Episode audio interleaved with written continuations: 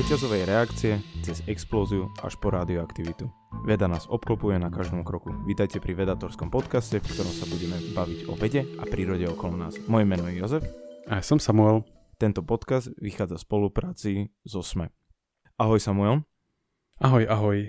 Tak o čom sa dnes budeme rozprávať? Dneska sa budeme rozprávať o takej smutnej téme, ale aj fyzikálne zaujímavej téme. Čo povieš? Môže byť, za mňa sedí. za teba sedí? Dobre. Uh, budeme sa vlastne baviť o atomových bombách, uh, nakoľko auguste si pripomíname výročie zhodenia, 75. výročie, keď správne počítam, uh, zhodenia atomových bomb jediný krát, keď boli zhodené uh, počas vojny, a to počas druhej svetovej vojny, keď, uh, keď USA zhodilo na dve mesta v Japonsku, Nagasaki a Hirošimu. Tak a najprv si povieme taký historický kontext, že čo vlastne predchádzalo tomuto, aj čo sa týka takej politickej situácie, ale aj čo sa týkalo fyzikálneho výskumu a vývoja. Potom sa budeme venovať tomu, že ako vlastne atomová bomba funguje a čo to spraví v meste, na ktoré niekto atomovú bombu zhodí. A na záver aspoň tak stručne zhrnieme, že čo sa vlastne dialo po zhodení atomových bomb na Nagasaki a Hiroshima od vtedy až po dnes. Že aké to malo následky o, politické a, a iné. Takže, takže zhruba takto. Dobre, super, ja sa dneska teším a dúfam, že máš dobrú náladu a že si to užijeme, tento podcast. Že, že si ju pokazíme.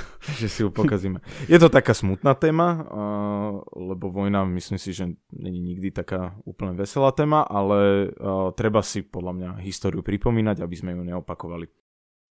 Ono, ináč však teraz bol ten výbuch v Bejrute, čo vyzeral, že úplne že strašlivo. A to, čo sa tam stalo, je zlomok najslabšej atomovej bomby, čo kedy vybuchla. Takže na, naozaj to nie je sranda, no. Uh, a ten v Bejrute ten výbuch vyzeral naozaj mm, obrovský, akože gigantický ten výbuch, že to bolo... OK, tak uh, ty, si, ty si zbehlejší v histórii. Vedel by si nám len tak uh, stručne uh, predstaviť kontext, v akom vlastne zhodenie prvých dvoch atomových bomb na Nagasaki a Hirošimu prebiehalo?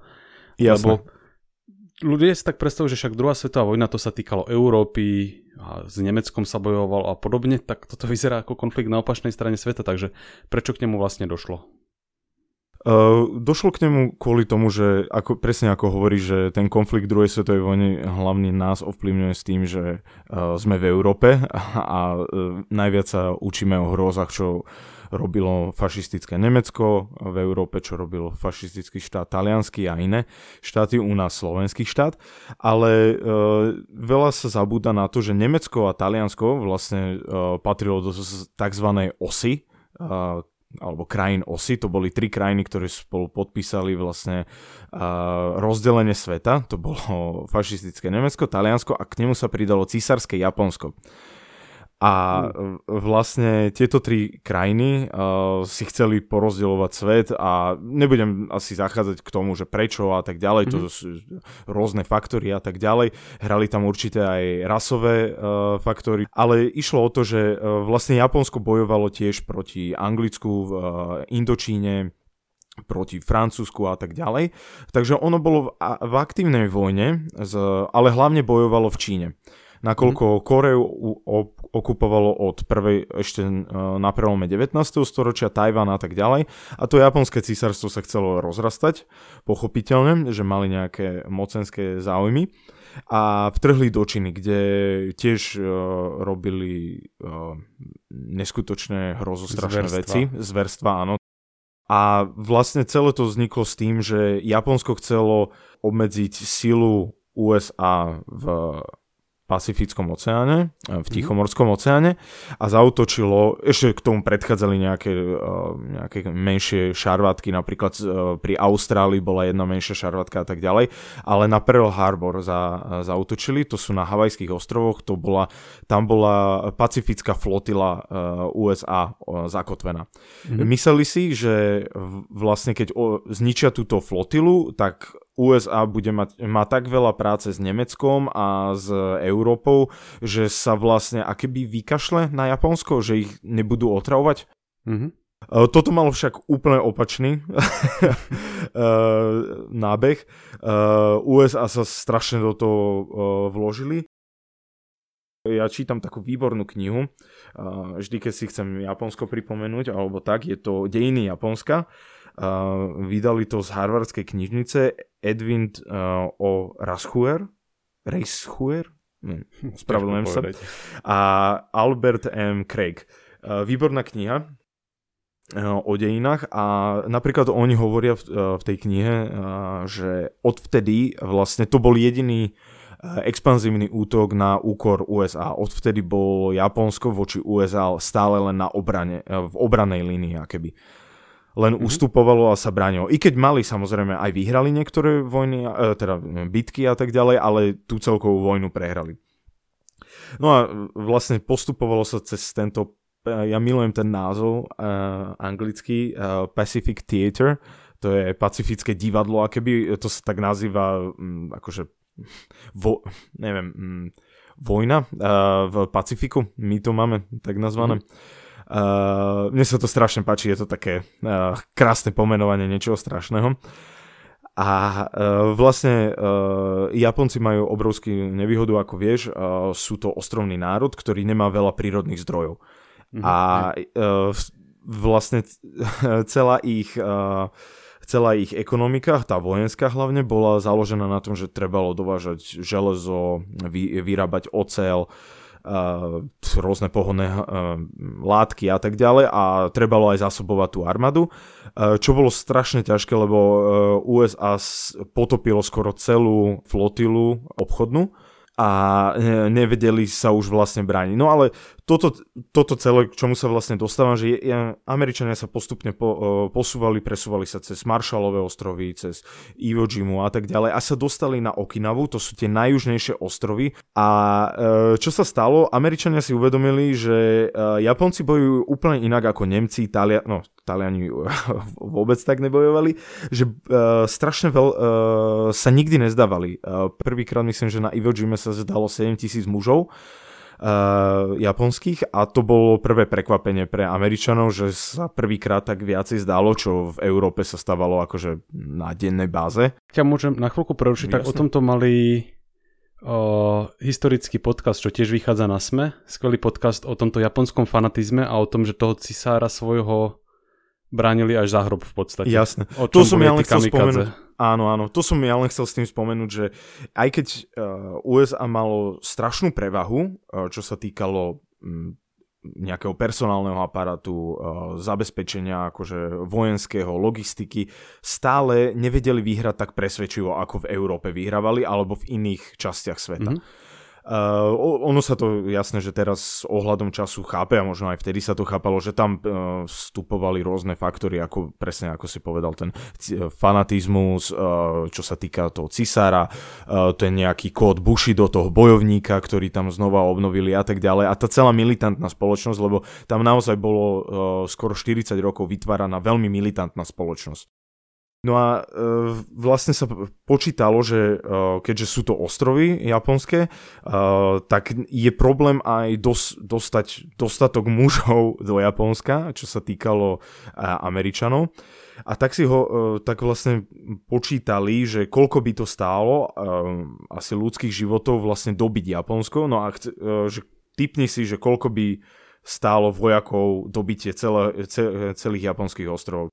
2 milióny. Uh, milión a pol som na, našiel taký výpočet. Ja som to niekde asi počul nedávno, takže preto mám ináč, moje odhady sú strašne zlé. Môže byť až 2 milióny a čo je, uh, čo je obrovské číslo, hmm. nakoľko uh, 2 milióny vojakov myslím, že USA nestratilo v celej druhej svetovej vojne v, v Európe.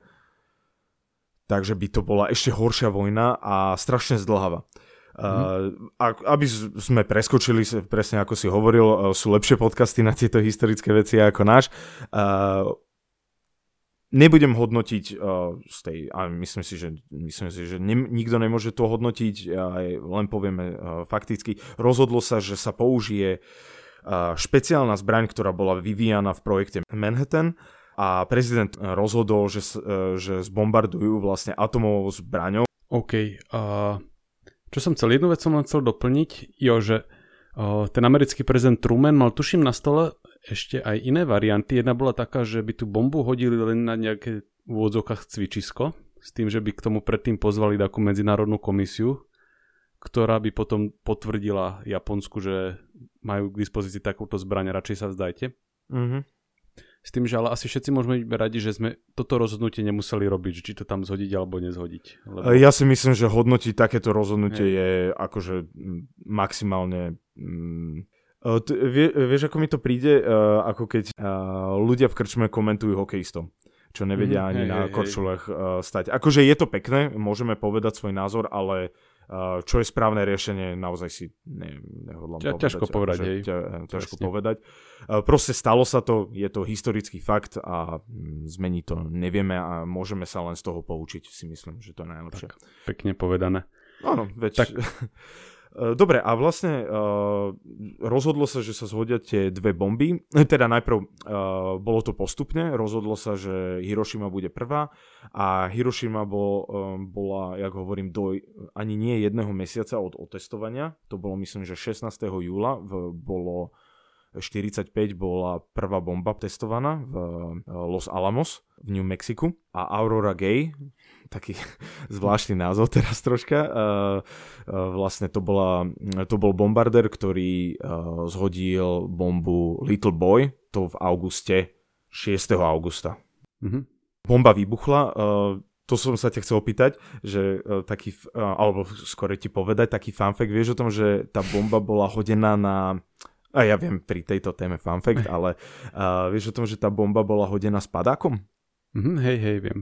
Aby mali, okrem iného, aby mali čas uistiť lietadla. Áno, lebo nikto nevedel, že vlastne, že či, uh, či sa vlastne dá takáto bomba zhodiť uh, na nejaký cieľ a že či sa dá utiec mm-hmm. dostatočne. Tak to bolo také zaujímavé a dokonca tí letci, teraz si nepamätám, či boli traja, štyria, všetci museli sa prihlásiť na túto misiu Nebolo im povedané, čo uh, až do, myslím, že poslednej, do, do posledného briefingu, že čo sa bude diať, mm. ale museli byť dobrovoľníci, m- museli napísať záveď. Nepoviem vám, nepoviem vám, čo sa bude diať, ale musíte napísať záveď. Povedali im, že uh, je, to, uh, je to sebevražedná misia.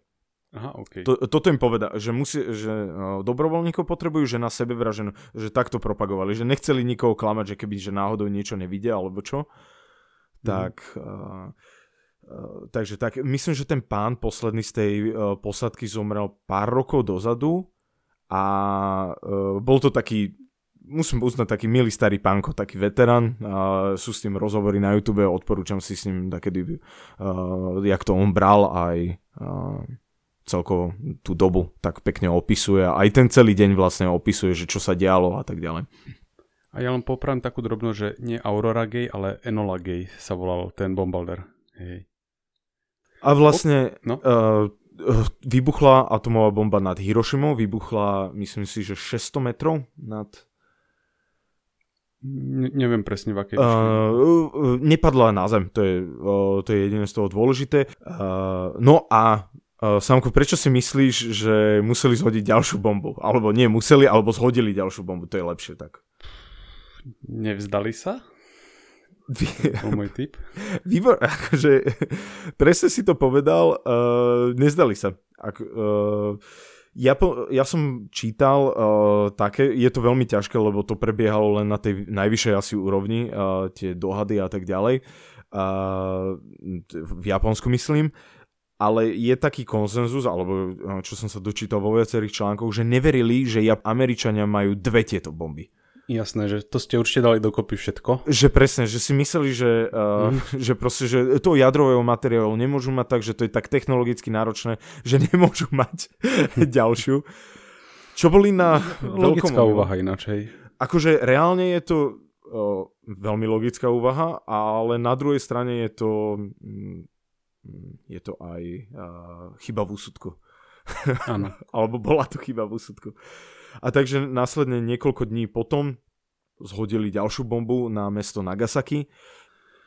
OK, takže o, ešte chceš niečo k histórii?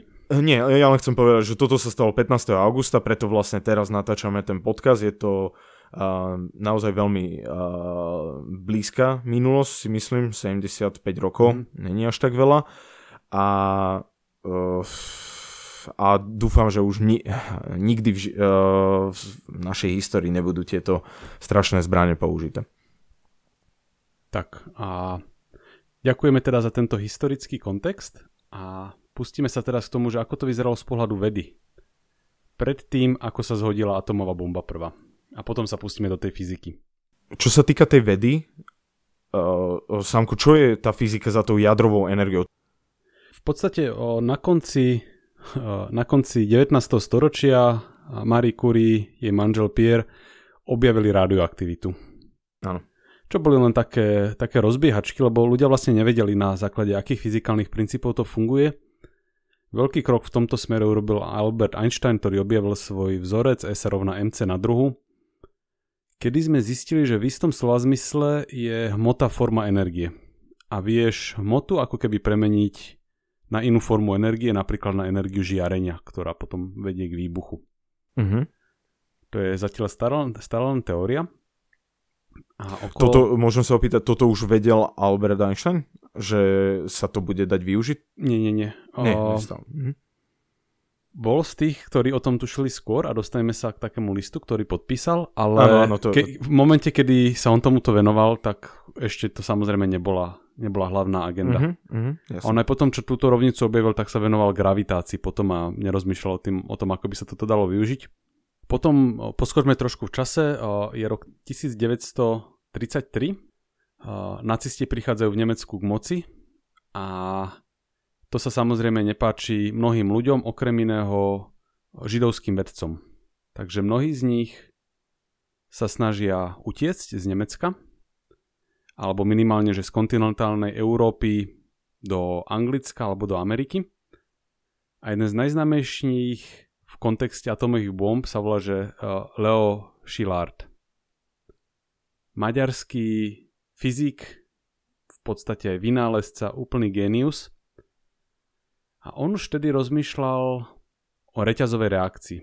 Vysvetlíme si potom neskôr presnejšie detaily toho, čo je to reťazová reakcia, ale je to v podstate ten základný fyzikálny princíp jadrových výbuchov alebo vôbec extrakcie jadrovej energie. Či už na výbuchy alebo na poháňanie atomovej elektrárne ek- extrakcie z toho materiálu, myslíš teraz? Áno, áno. Mhm. Čiže máš taký radioaktívny materiál, urán, plutonium alebo niečo také a ako z tohto tú energiu užitočne získať. Hej. On si rovno aj patentoval mimochodom niečo, čo sa volá, že kritická hmotnosť, čo je druhá taká vec, ku ktorej sa dostaneme. Takže len aby som tak, tie veci, ktoré si budeme neskôr rozoberať fyzikálne, tak aby som hovoril, že kedy sa objavovali postupne.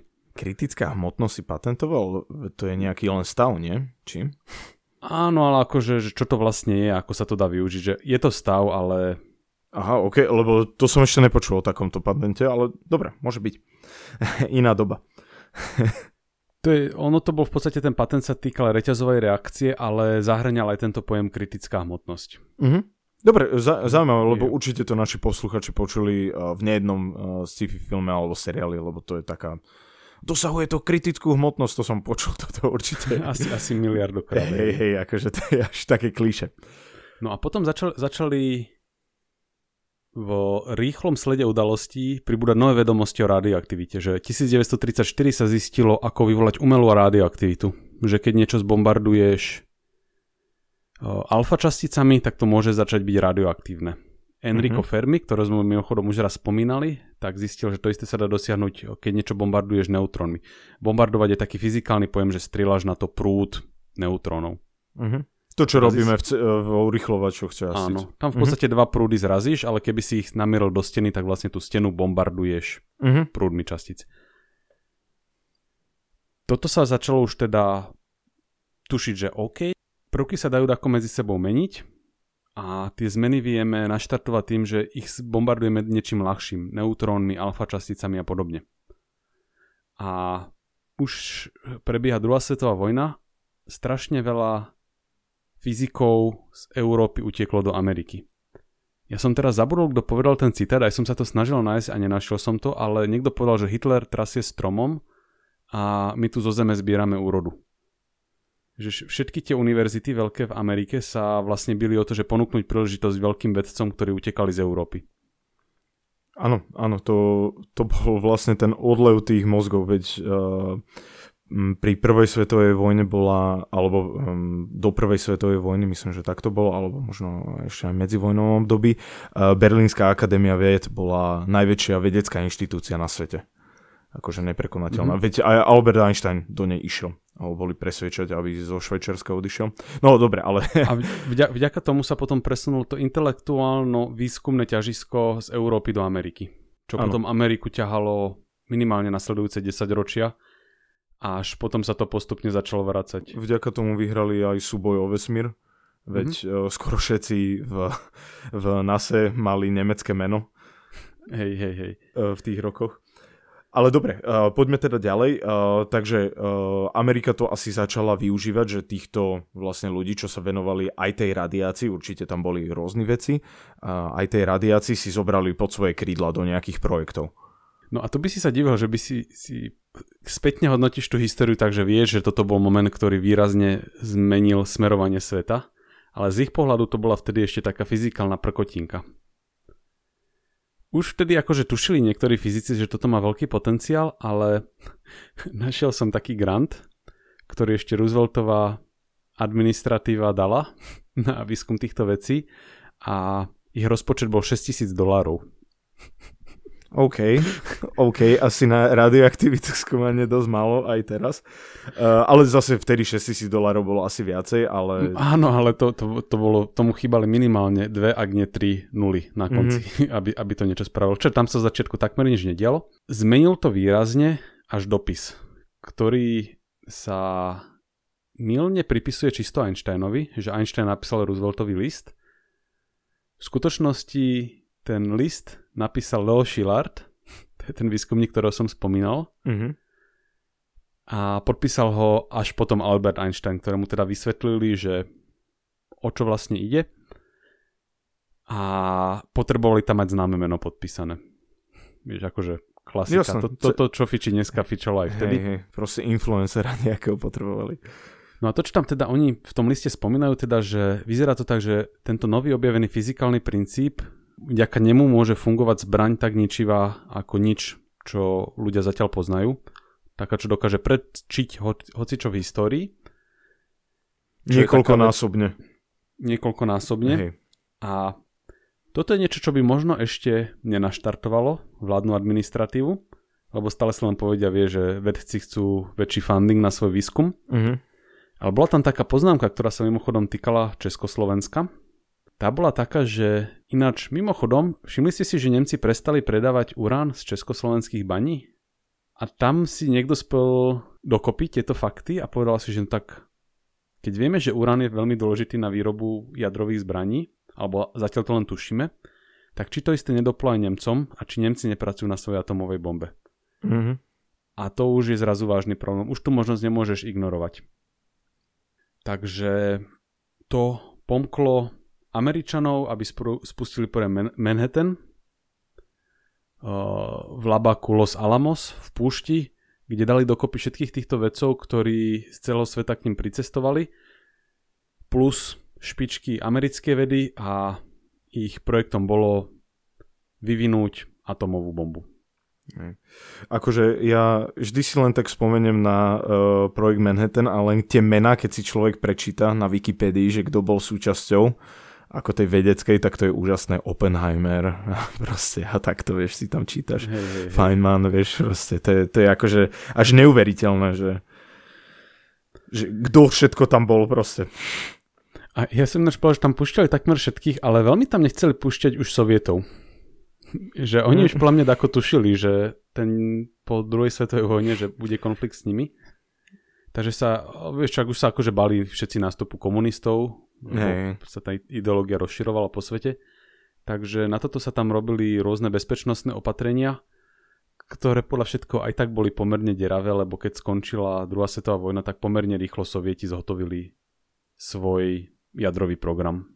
Áno, uh, teraz som vlastne, neviem či čítal alebo počúval v podcaste nejakom, že KGB dalo nejakú správu, ktorá bola teraz odtajnená v tých, uh, myslím, že 49.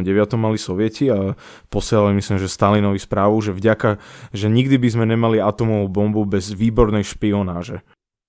Mhm. Hej, hej, hej. že aktívnej, že, že vlastne chválili tam, že vďaka, vďaka nejakému tlúčhubovi alebo kamarátovi sovietskému mali atomovú bombu vlastne.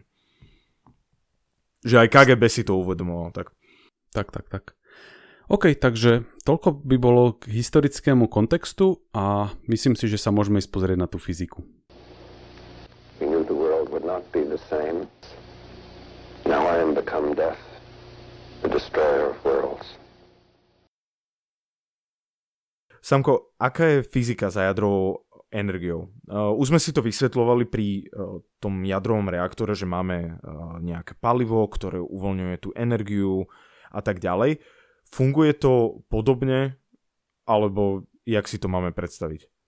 V niečom áno a ja sa toto pokúsim vysvetliť tak, aby som čo najmenej nových slov vnesol do diskusie, ale mhm. niektorým sa nedá vyhnúť. A prvé z nich je, že izotop. A to není až také, či? Nie, nie je to zložité, ale v podstate ide o to, že atómy majú istý počet protonov, ktorých identifikuje, čiže jeden protón znamená, že ide o vodík. Dva protóny znamená, že ide o helium a tak ďalej. A k tomuto počtu patrí približne rovnaký počet neutrónov. Uh-huh. Vodík môže mať 0, 1 alebo 2 neutróny. Stále ide o vodík, ale má trošku iné fyzikálne vlastnosti. Áno, to sme si napríklad hovorili pri uh, podcaste o Slnku. Áno, áno, presne. Uh-huh. No a v podstate o čo ide, že jedna z kľúčových vlastností, ku ktorej neutróny prispievajú, je stabilita jadra nie je taký fyzikálny vzorček, ktorý sa mimochodom volá po Weizsäcker. To bol ten uh, nemecký výskumník, ktorého spomínali v tom Einsteinovom liste, že on môže pre nacistov robiť na tomto. A v podstate o čo ide je, že v závislosti od toho, koľko máš neutrónov v atóme, sa mení jeho stabilita. Stabilita znamená, že on sa spontánne môže rozpadnúť na iné prvky a pritom vypustiť časť energie. Uh-huh. Úplne pokojne sa môže stať taká situácia, že máš atom, ktorý je viac menej stabilný. Viac menej stabilný znamená, že sa rozpadne raz za tisíc rokov s pravdepodobnosťou 50%. Dajme tomu. A potom tam pridáš jeden neutrón a zrazu sa rozpadne za stotinu sekundy s pravdepodobnosťou 50%. Aha. Niečo, niečo na tento štýl. S tým, že vždy, keď dojde k rozpadu, tak sa uvoľní časť energie. Takže to ekvilibrium, keď sa naruší v tom atome, tak prichádza k takej tej nestabilite? V podstate, hej, jeden uhol povie, mm-hmm. že je to také ekvilibrium, ale je to trošku zložitejšie, lebo nedá sa úplne dopredu povedať, že vždy, keď pridaš neutrón, tak je to horšie. Niekedy sa stane, že keď ho tam pridaš, tak je to naopak lepšie. Aha, ok. Pomocou tej Weizsäckerovej rovnice sa dá spočítať, aká energia odpoveda danému počtu protonov a neutrónov a potom si vieš spočítať, ako sa to môže rozpadnúť a s akými pravdepodobnosťami. To už je fyzika, ktorá sa rieši, myslím, že niekde na bakalárskom stupni.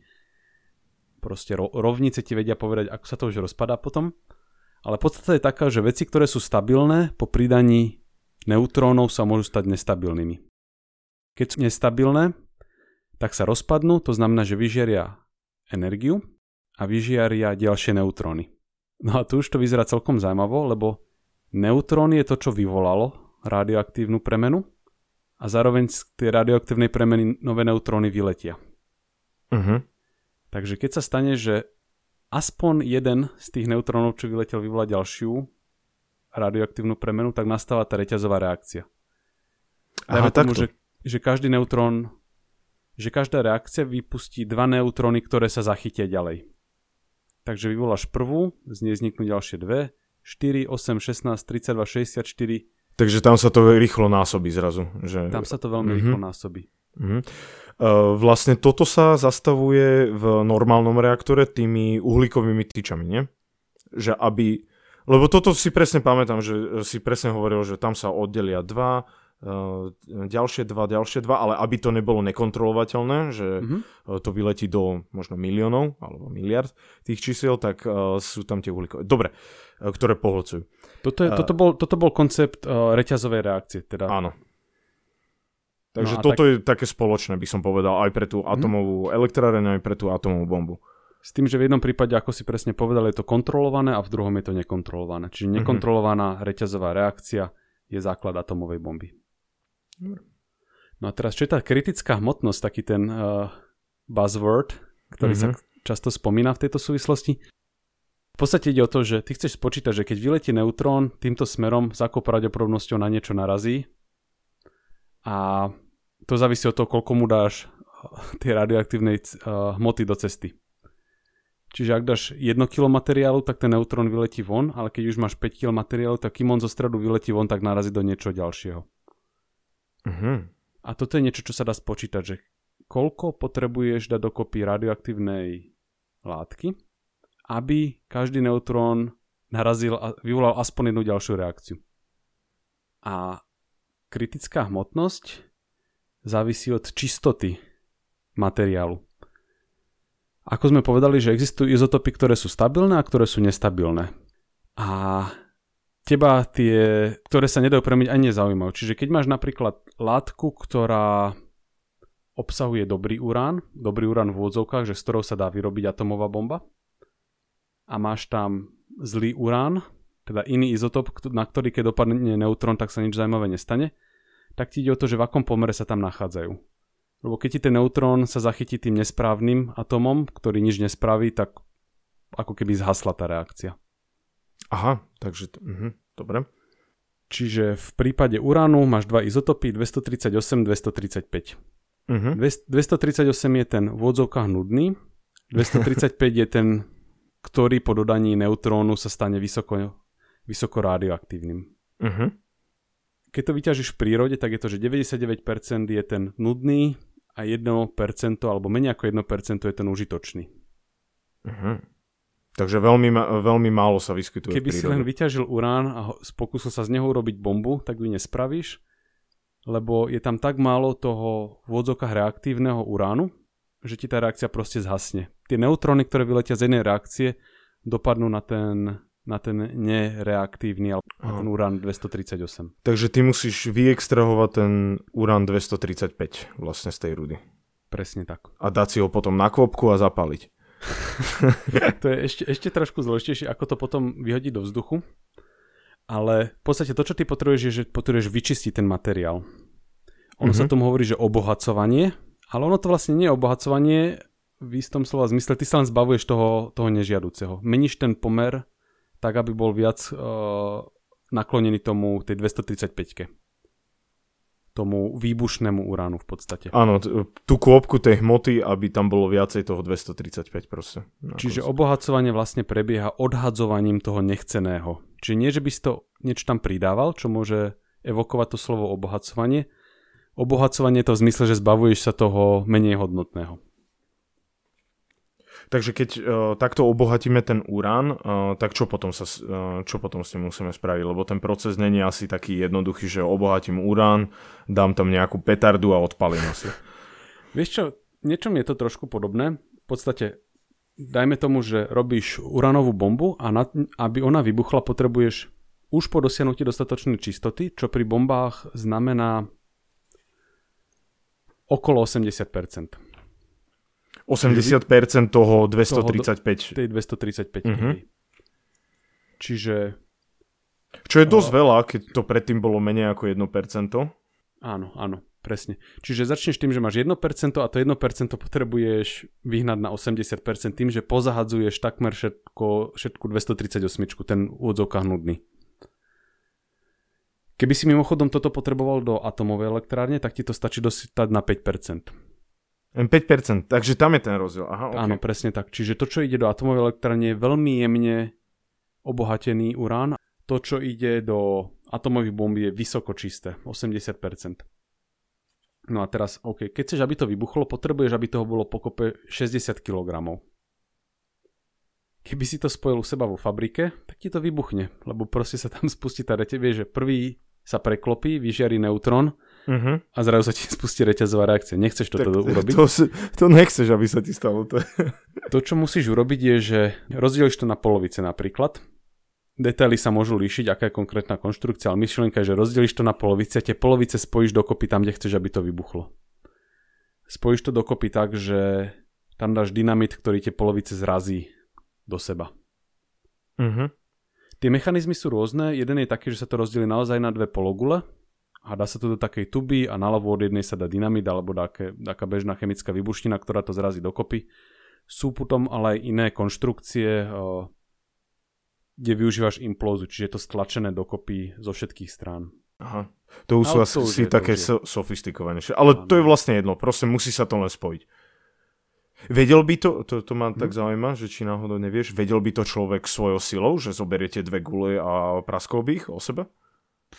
Podľa mňa nie, lebo keď to neurobíš dostatočne rýchlo, tak tá reakcia začne prebiehať tak polovičateľ a Aha, minimálne okay. taká radiácia by ťa zabila alebo niečo také. Aha, jasné. Čiže jasné. potrebuješ to urobiť dosť rýchlo na to, aby sa naozaj spojili. Mm, preto je tam tá výbušnina. Mm-hmm.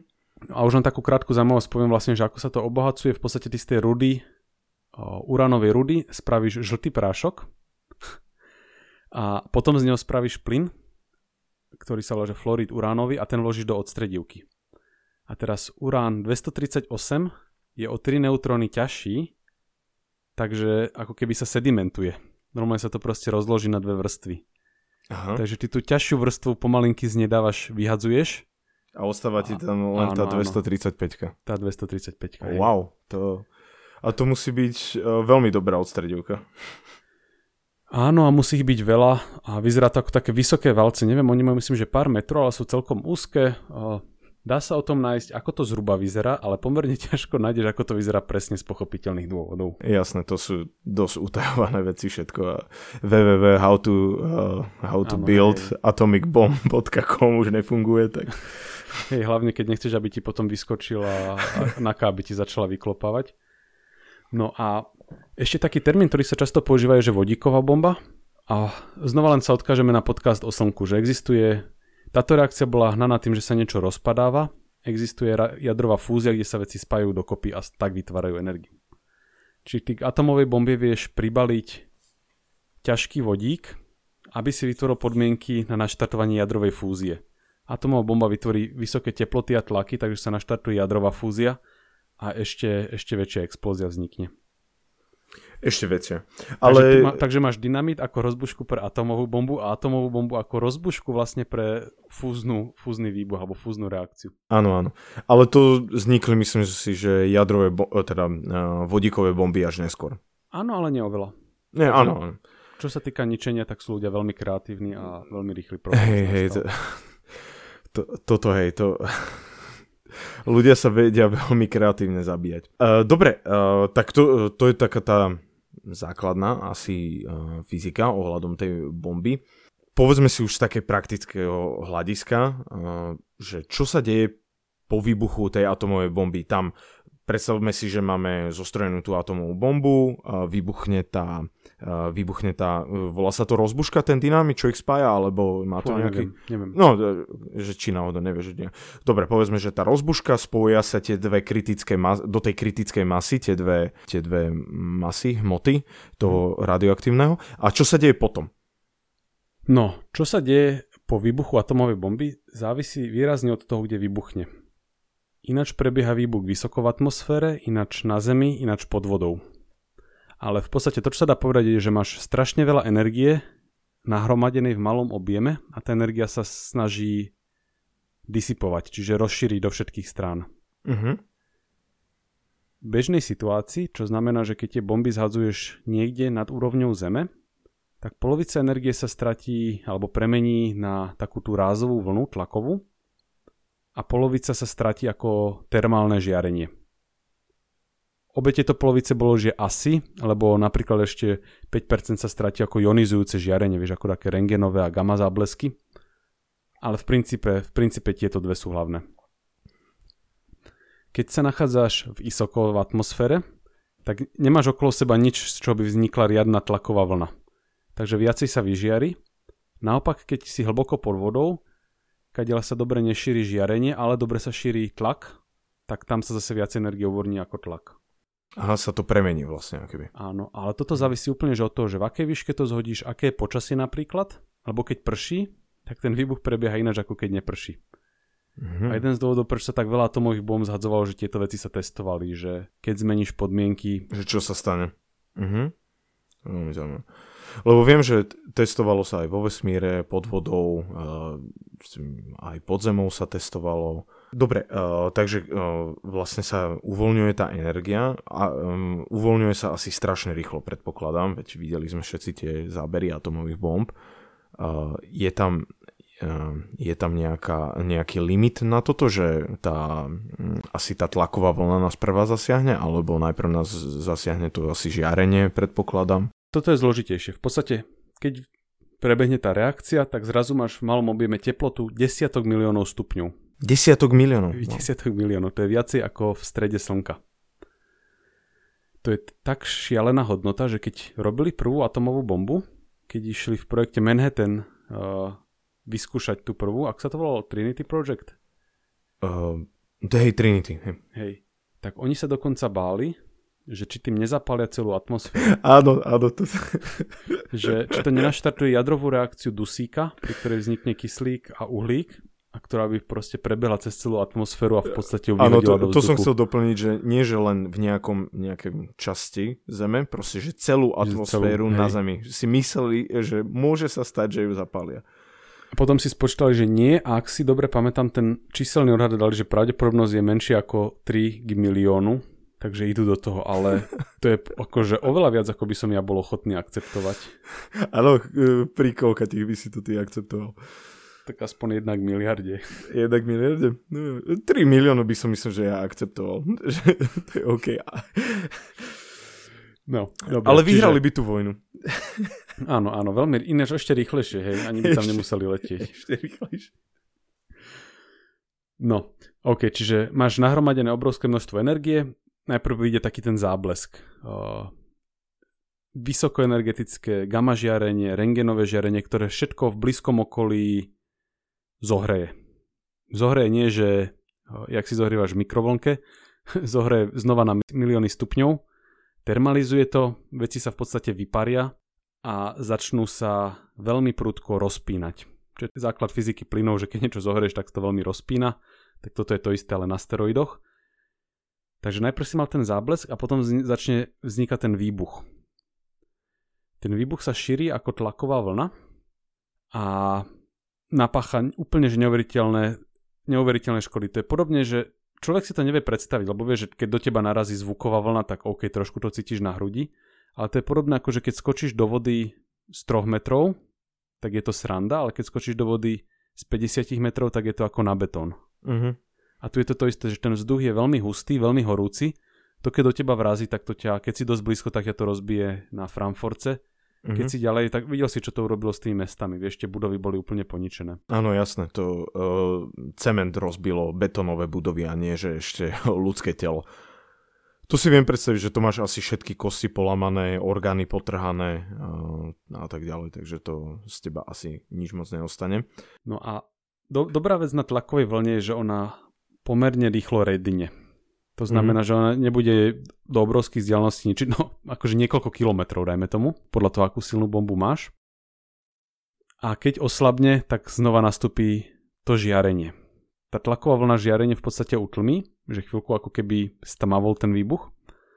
A potom znova prebehne žiarenie termálne, čiže v podstate, vieš, taký ten pocit, ako keď si pri ohni, že ťa hreje na tvári Uh-huh. Ale znova, že tisíckrát horšie. Čiže do veľkých vzdialeností to spôsobí popáleniny, oslepí to ľudí. V niektorých prípadoch to spôsobí požiare, aj keď nie až tak často, ako by si človek myslel, aj keď v Nagasaki Hirošime áno, kvôli tomu, že tam mali veľa papierových a drevených budov. Áno, to, to bola nevýhoda Japonska, no. no hej, ne, hej. Neboli pripravené na, t- na takéto. No. K tomu v podstate tá tlaková vlna urobie vietor, ktorým je 300 metrov za sekundu, takže rovno máš k tomuto všetkému ešte v podstate hurikán. Dokonca ja som čítal, opravom, keď to nie je správne, že vraj tá tlaková vlna, keď sa potom, mm, myslím, že rozspína, alebo stláča, teraz neviem ktoré, takže spraví aj potlak. V podstate tebe, tam kde to vybuchlo, tak ten vzduch začne stúpať hore a začne nasávať vzduch z okolia. Uh-huh. Čiže zohrial si vzduch, horúci vzduch chce stúpať, lebo je reči ako okolný vzduch Takže v mieste výbuchu vzduch začne ísť smerom hore. A tak vzniká ten jadrový hríb s nami. Čiže takto vzniká tá nožička. Aha, takže keby ne, nestúpa horúci vzduch hore, tak by nevyzeralo to ako hryb. Áno, áno, presne mm-hmm. tak. Čiže horúci vzduch stúpa, naťahuje vzduch z okolia, bere aj prípadne taký prach, dym a podobne. Mm-hmm. Takže dobre viditeľný. Stúpa, stúpa, stúpa a pomaly naráža na chladnú atmosféru, ktorá ho ochladzuje a dochádza tam niečom, čo sa volá, že Taylor Rayleighho nestabilita, kedy sa tak začne tak skrúcať, také víry tvoriť. Takže najprv stúpa, to je tá nožička a potom sa začne tak víriť, čo je tá hlavička toho klobúku. Uh-huh. Ono to vlastne začne padať? Tá... Nie úplne padať, on sa to pomer- pomerne dobre drží. Aha, ok. A dosť dlho trvá. Uh, tie následky sa znova od, od bomby k bombe sa to líši. Či to spôsobí požiary alebo nespôsobí v niektorých prípadoch som čítal, že to vyvolalo firestorms, čiže také tie ohnivé búrky. Vyr, vyradí ti to elektrické prístroje, aspoň na chvíľku, lebo je tam aj silná elektromagnetická vlna s tým spojená. Samozrejme, lebo v podstate to je ionizovaný vzduch. Uh-huh. Čiže... To vlastne celú elektroniku ti vyskratuje.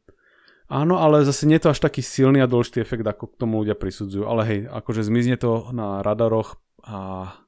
No jasné, akože asi horšie tých 10 miliónov stupňov. Áno, áno. Ako to, že sa mi vypne mobil, keď si mám vybrať, alebo tá tlaková vlna, čo by ma troška rozbila. No a potom to všetkom, akože všetko toto pozabíjalo veľa ľudí. Tlaková vlna mm-hmm. pozabíjala veľa ľudí, termálne žiarenie pozabíjalo veľa ľudí, prípadne uh, iné, in, iné veci, ktoré s tým pojené, vieš, že začnú ti padať budovy, vieš, a podobne. Uh-huh. No ale týmto ešte neskončilo, lebo sa vyžiarilo veľa žiarenia. To znamená, že pravdepodobne veľa ľudí dostane rakovinu kvôli tomu, že došlo k takým štruktúrálnym zmenám v ich DNA. Niektoré bunky sa začali divoko množiť. A toto je niečo, čo sa neprejaví hneď. To sa pokojne môže prejaviť o 5 alebo až 10 rokov. Takže tie obete skutočné z Nagasaki a Hirošimy sa po- počítali dlhé roky po tom, čo tie bomby vôbec boli zhodené a to počítadlo stále nabiehalo. Jasné, ja si viem predstaviť, že aj doteraz niektorí ľudia um, možno ešte trpia na tie následky tej radioaktivity. Môže byť, že sa ti kvôli tomu narodí dieťa, ktoré vlastne nesie... Uh, tak, som to, tak som to myslel, že, že aj. A chceš počuť uh, no. milšiu správu ešte k tomuto? Uh-huh. Uh, vieš, kto je Hiroshima Baby? Uh-uh to bol vlastne, keď, boli, keď bola Olympiáda v Japonsku, teraz si nespomínam ktorá, tak on bol ten, čo zapaloval olympijský oheň na štadióne. V 64. alebo tak bola, keď mm-hmm. mal 18 rokov alebo tak, 62, no to je jedno. V takom nejakom roku bola Olympiáda v Japonsku a tak zapaloval, takže to bolo také milé, že mm. vlastne že, a to je dieťa, aby som to vysvetlil, to je dieťa, čo sa narodilo v deň zhodenia tej bomby. No hej, to je taký smutný datum narodenia, ale tak našťastie to prežil. No, áno, áno, že prežila, že to chceli svetu tak ukázať, že um, akože, že idú ďalej, by som tak povedal. Alebo že sa z toho schopili. To len tak, tak na odľahčenie, mm-hmm. že také milšie. Dobre. Ešte taký iný zaujímavý príbeh týmto spojený, že jeden pán prežil dve atomové bomby. Je, áno, to som čítal, on uh, odcestoval to uh, Nagasaki, nie? Potom ako v Hirošime zažil. Ako prežil Hirošimu, hej. Akože, ale prežil obidve, že? Myslím si, že áno, hej, hej, hej, mm. prežil obe. No a ešte na záver tejto časti poviem jednu vec, ktorú som v podstate už povedal, ale len ju vyslovím ešte raz a sformulujem to dokopy. Atomová bomba má dva záblesky. Prvý záblesk je hneď v podstate ako dojde k tomu výbuchu. Hneď ako dojde k tej reakcii, to žiarenie, čo sa rozbehne do všetkých smerov. Potom sa ale šíri tlaková vlna, kde je ionizovaný uh, vzduch, ktorý veľmi dobre cloní svetlu. Uh-huh. Takže na chvíľku ako keby sa úplne zatienila tá bomba a potom keď ochladne ten vzduch v tlakovej vlne a znova prepúšťa svetlo, tak vidíš ten sekundárny záblesk, to termálne žiarenie znova. Uh-huh. To znamená, že atomový výbuch má dva záblesky, s tým, že platí, že čím väčší výbuch, tým sú od seba viacej oddelené. Dlhšie trvalo, vieš, kým ochladol ten vzduch. Aha, takže pri slabšej bombe tie záblesky sú rýchlejšie. Aha. Hej, hej, to je, že okamih a ináč to môže trvať pomerne dlho. Uh-huh.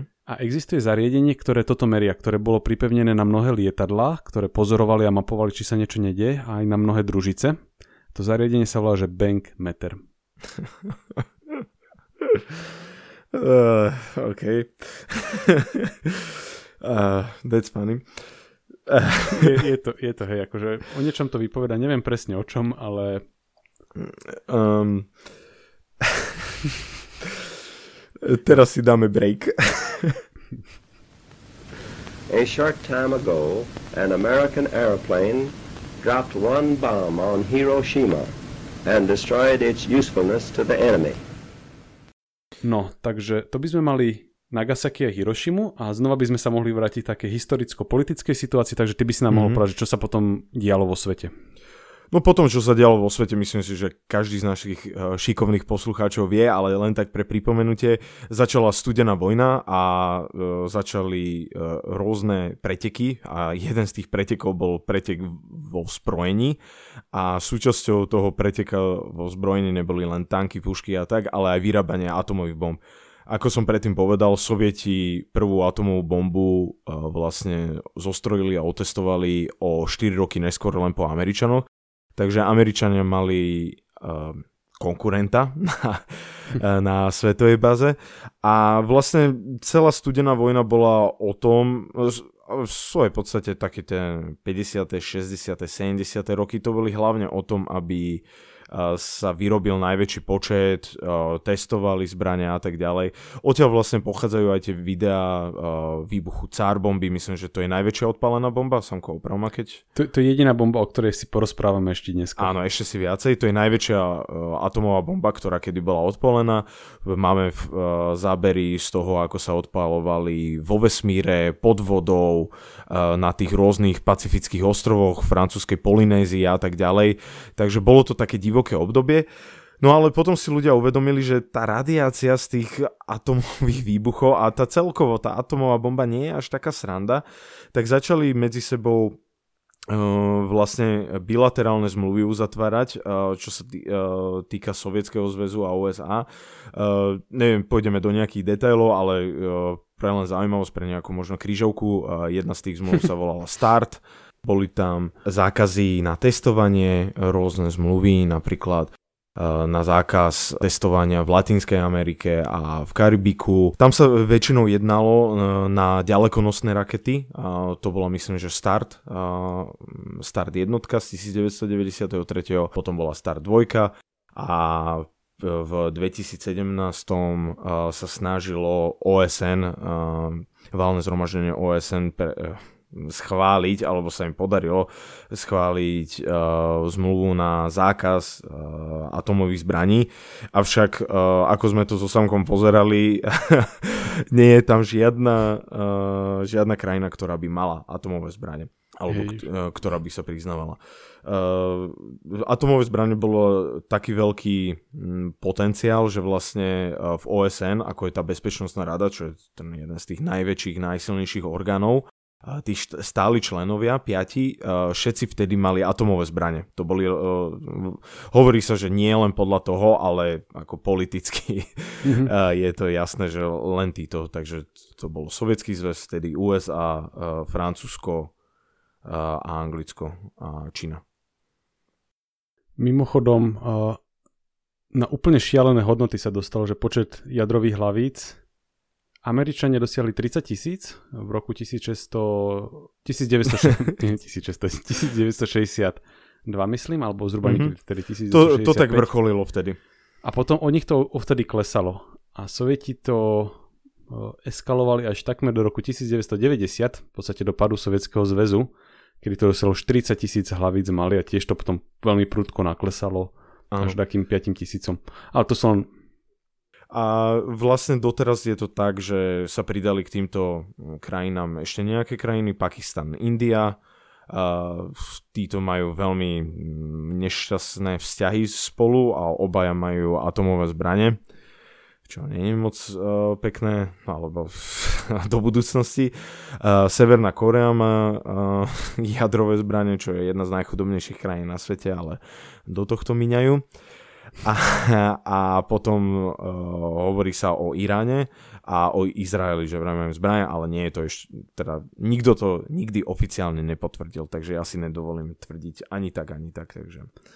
Ona tá podstata je taká, že aj keď si silnejšia krajina ako niekto iný, tak sa na nich bojíš zautočiť, ak majú atomovú bombu, lebo vie, že vedia je to veľmi... to hodiť na, na, na tvoje mesto potom hlavne. Je to veľmi odstrašujúci prostriedok. Hej, hej, hej. Lebo aj, pozrieme sa presne ako si hovoril, aj Izrael je veľmi malá krajina, ale vieš, kto by ich zautočil na Izrael, keď si myslí, že má atomovú zbraň? No, ako si označil chudobnú či malú? Malú, malú, malú. Malú, to, malá to sedí, hej. No. Malú, aj čo sa týka obyvateľstva, aj, aj rozlohy.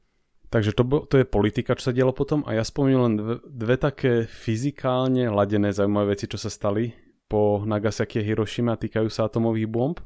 A prvá je tá car bomba, ktorú si spomínal. Uh-huh. Ktorú, ktorá mala rôzne mená. Jedno z nich je, že uh, Kuzmova mama. Kuzma's mother. Asi sa to ináč prekladá, ale takto som to našiel. Lebo Chruščev povedal, že uh, ukážeme Američanom Kuzmovú mamu. Tak to znie v angličtine. Neviem, či sa, ako sa to správne prekladá, ale je to vlastne idiom, že my vám ukážeme. Uh-huh. Takže, takže použili aj tento názov. Ich, ich je veľa. Nakoniec sa uchytila tá cárska bomba, lebo Sovieti mali aj cársky zvon, a vlastne ešte asi Rusi pred nimi. Čo je, neviem, taký 200-tonový zvon, ktorý na počesť dali zostrojiť a ani sa ani raz nezazvonil, lebo sa predtým kvôli požiaru rozpadol. A potom mali taký ten cársky, cárske dielo, tiež také pomerne obrovské. Uh-huh. Takže Všetko, čo sa... bolo cárske, bolo veľké. Áno, hej, hej, asi taký, taký komplex. Tu, no. komplex cárovský, no. No a urobili teda atomovú bombu, ktorú, ktorá je najsilnejšia atomová bomba, akú kedy kto vyhodil. A ak sa Američania báli, že zapali atmosféru pri tom prvom teste, tak som zvedavý, do akej míry sa báli Rusi pri tomto, alebo teda Sovieti. Táto bomba mala 8 metrov, široká 2,5 metra a vážila 27 tón. To je iné monštrum. To lietadlo, lietadlo z ktorého to zhadzovali, museli namalovať na bielo napríklad, aby minimalizovali efekt do žiarenia, čo sa robilo mimochodom aj pri iných bomba- bombardéroch, ale tuto, tuto, bolo, tuto bolo že nutnosť. A teraz som ti spomínal, že ti poviem jeden fakt, ktorý úplne, že som si ja musel trikrát prečítať, kým som tomu uveril, že oni keď túto bombu, tá bomba nemala žiaden vojenský význam, ako mala význam ako ukazovanie svalov, ale nebolo to nutné pre vyhranie vojny, tak aj tak oni tú bombu vyhodili do vzduchu s tým, že bola 50% pravdepodobnosť, že zničíte lietadla, ktoré ju spúšťajú spolu s ich posádkou. Oh. Že to bol taký silný výbuch, že tá bomba mala padák, ktorý mimochodom sám o sebe vážil takmer tonu. okay. A kým dopadla tá bomba do dostatočnej výšky, čo bolo myslím, že okolo 4 km nad zemou, tak to lietadlo odletelo 50 km ďaleko.